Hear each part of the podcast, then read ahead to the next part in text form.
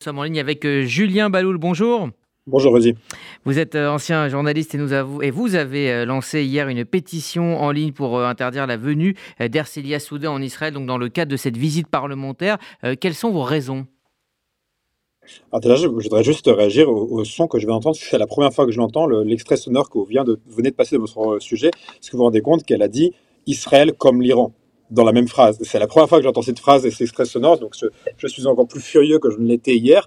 Euh, donc c'est une première raison pour laquelle on peut déjà euh, demander à ce que ce voyage n'ait pas lieu. C'est comment peut-elle oser faire une comparaison entre un régime islamiste et une démocratie israélienne Ça c'est la première chose. C'est une réaction par rapport au, à l'extrait que vous venez de passer. Il y a une autre raison et là pour le coup ça fait écho à une. Il y avait une publicité juste avant le sujet pour le mémorial de la Shoah sur RCJ où ils appelaient à faire des dons pour éviter la falsification de la Shoah.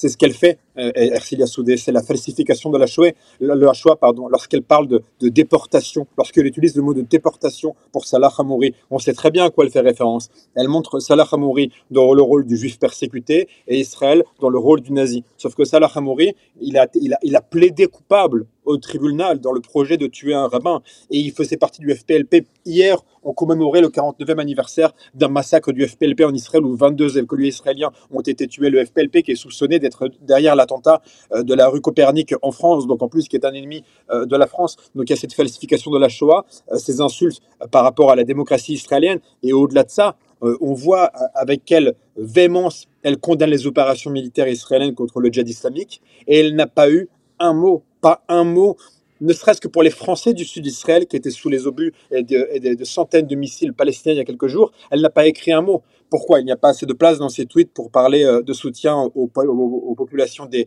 deux pays. Donc on l'a vu, elle, elle falsifie la Shoah, elle insulte euh, l'État d'Israël. Elle n'a pas un mot de solidarité pour les Français d'Israël qui sont sous les missiles. Et en plus, elle flirte avec Godard, l'antisémite, dans le, dans le tweet que vous avez cité, après sa mort, euh, Godard qui était très antisémite, et elle a tweeté, elle a fait un parallèle entre Shoah et cause palestinienne. Sa hmm. venue en Israël, est une insulte pour les Français d'Israël, est une provocation.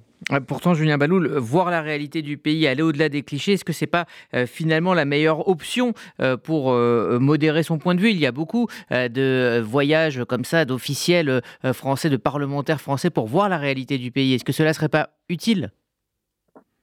Ce serait utile si, euh, si on savait déjà dans, quel état d'esprit elle venait, si elle venait dans un état d'esprit d'ouverture, si on savait les personnes euh, qu'elle allait rencontrer, si on avait la possibilité de lui montrer notre réalité. Mais elle ne vient pas dans cet objectif. On sait très bien ce qui va se passer. Elle va aller faire des photos provocatrices dans tel et tel et tel endroit, faire des comparaisons entre la barrière de sécurité en Cisjordanie qui, qui, évite des attentats et parler, j'imagine, du ghetto de Varsovie, puisque apparemment c'est le style euh, de la députée, et ce genre de choses. Elle ne va pas aller se recueillir sur les tombes des victimes israéliennes d'attentats. Elle ne va pas aller voir les Français d'Israël qui ont subi euh, les missiles. On sait très bien ce qu'elle va faire. Elle va faire encore des provocations et ensuite derrière, elle essaye de laver son antisionisme en faisant quelques tweets sur l'antisémitisme. Sauf que je vous rappelle, petite euh, petite parenthèse, il y a quelques semaines, elle a invité, elle a tweeté, hein, elle a invité des militants pro-palestiniens à l'Assemblée nationale pour évoquer, je cite, la cause palestinienne et la lutte contre l'antisémitisme, suivi du hashtag Free Palestine à la suite du mot antisémitisme.